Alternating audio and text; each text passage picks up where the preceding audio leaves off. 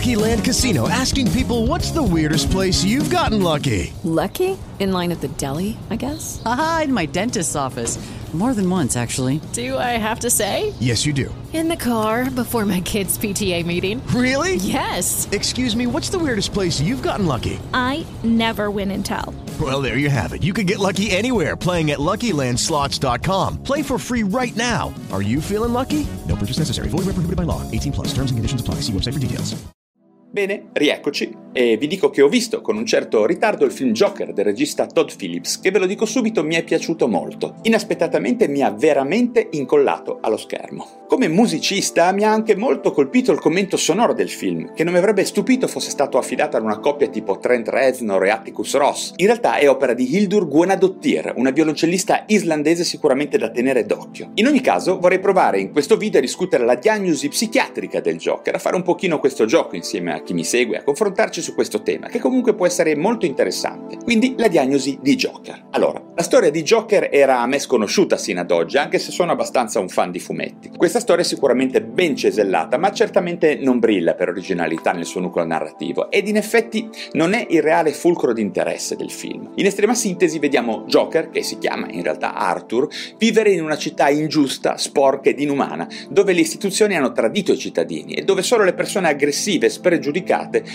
sembrano passarsela bene. Thomas Wayne, che poi è il padre di Bruce Wayne, Batman, tanto per intenderci, in primis, è una fra queste persone, diciamo, ambigue. Questa è una novità per me, insomma, non, non me l'aspettavo. Di qui comunque è tutto normale, visti i tempi in cui viviamo, ognuno di noi in qualche misura si identifica inizialmente con Arthur, a questo punto chiamiamolo Joker, dai. Salvo il fatto che lui è anche chiaramente, e fin dall'inizio si capisce bene, affetto da una non meglio specifica malattia mentale. La prima domanda che mi sono fatto uscendo dalla sala è stata di cosa soffre il Joker? Schizofrenia, depressione, un qualche disturbo di personalità? In effetti la prima cosa che mi ha colpito di questo film è stato il suo non indulgere verso la semplicità. Joker è complesso, l'incomprensione e il malinteso tragico sono una sua costante. La sofferenza del protagonista e la sua risposta al trauma di un'esistenza ingrata e solitaria seguono comunque una traiettoria decisamente complessa, soprattutto rispetto alla possibilità di decifrare chiaramente le sue emozioni, che rimangono spesso appannate ed ambigue, comunque affascinanti. Quindi anche la diagnosi non è agevole. Inizialmente verrebbe da rimandare tutto al concetto di trauma, un trauma attuale, che è anche la riedizione di uno più antico, originario, come spesso accade nelle storie impregnate di psicanalisi. E questa lo è. In sintesi, una madre per nulla accudente, che anzi richiede solo attenzioni,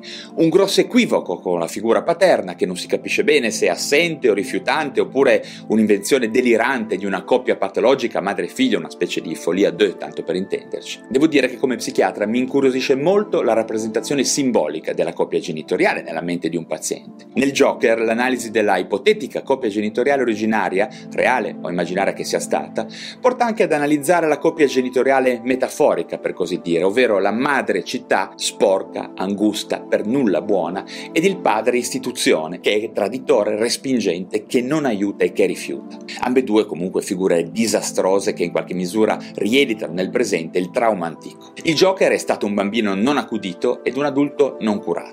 Ma in realtà la teoria del trauma, a mio parere, non appare sufficiente a descrivere il caso clinico del Joker, dato che da subito si intravede la bizzarria, il comportamento disorganizzato, il suo essere freak, poco competente nella relazione con gli altri, forse una sindrome di Tourette connessa alla risata, alla sua risata che nel film è molto particolare, ed i suoi movimenti ripetitivi, non ritmici, contorcenti, decisamente angoscianti e ben riprodotti dall'attore Joaquin Phoenix. Abbiamo poi le fantasie ad occhi aperti, non vere e proprie allucinazioni, ma che lo portano ad immaginarsi in tv a godere una meritata gloria, quindi a tradire un tratto narcisistico, oppure a sognare in maniera vivida e realistica una relazione con una vicina di casa che in realtà inconsapevolmente suggerisce gesti auto o deteroaggressivi, il gesto del colpo di pistola in testa è davvero molto eloquente ed angosciante. Nel film vediamo spesso la complessità estrema della malattia mentale, che spesso viene considerata erroneamente povera e poco interessante, ma che al di là di una superficie tranquilla poi nasconde un oceano di emozioni. E poi della solitudine che accompagna spesso un mondo interiore vivace, appunto, e compensatorio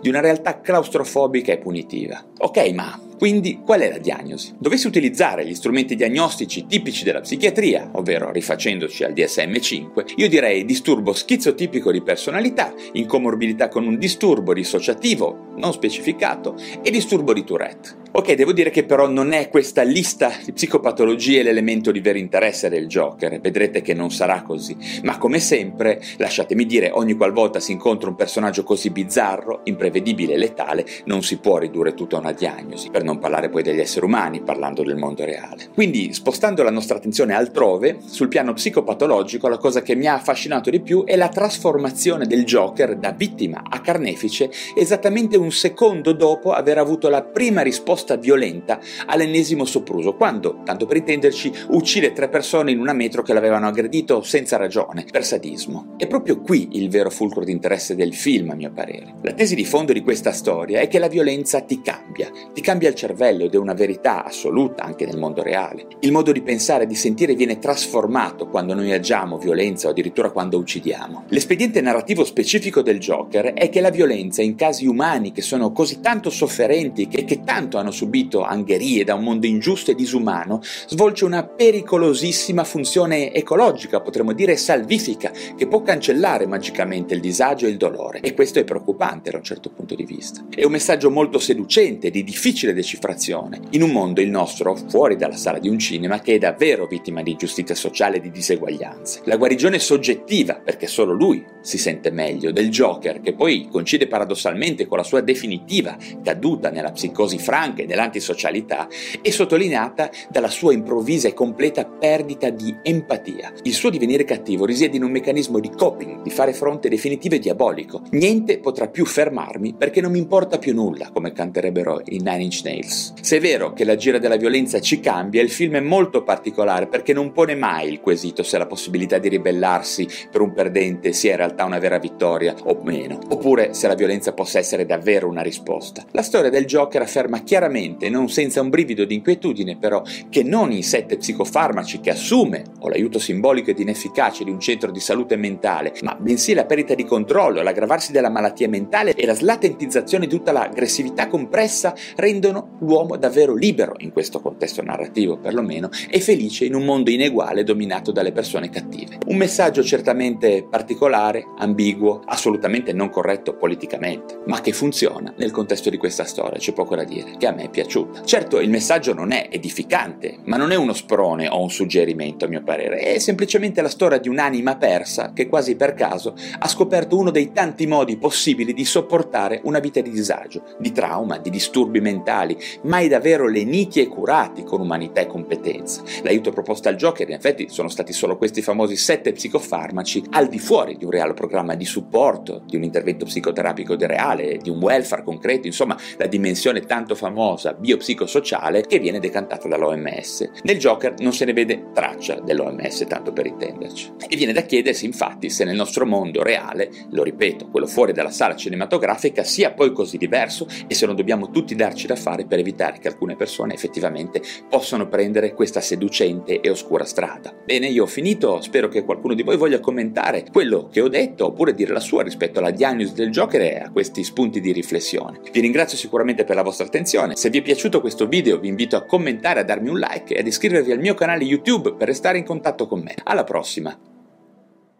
Judy was boring. Hello. Then Judy discovered ChumbaCasino.com. It's my little escape. Now Judy's the life of the party. Oh, baby, Mama's bringing home the bacon. Whoa, take it easy, Judy. The Chumba life is for everybody. So go to ChumbaCasino.com and play over 100 casino style games. Join today and play for free for your chance to redeem some serious prizes.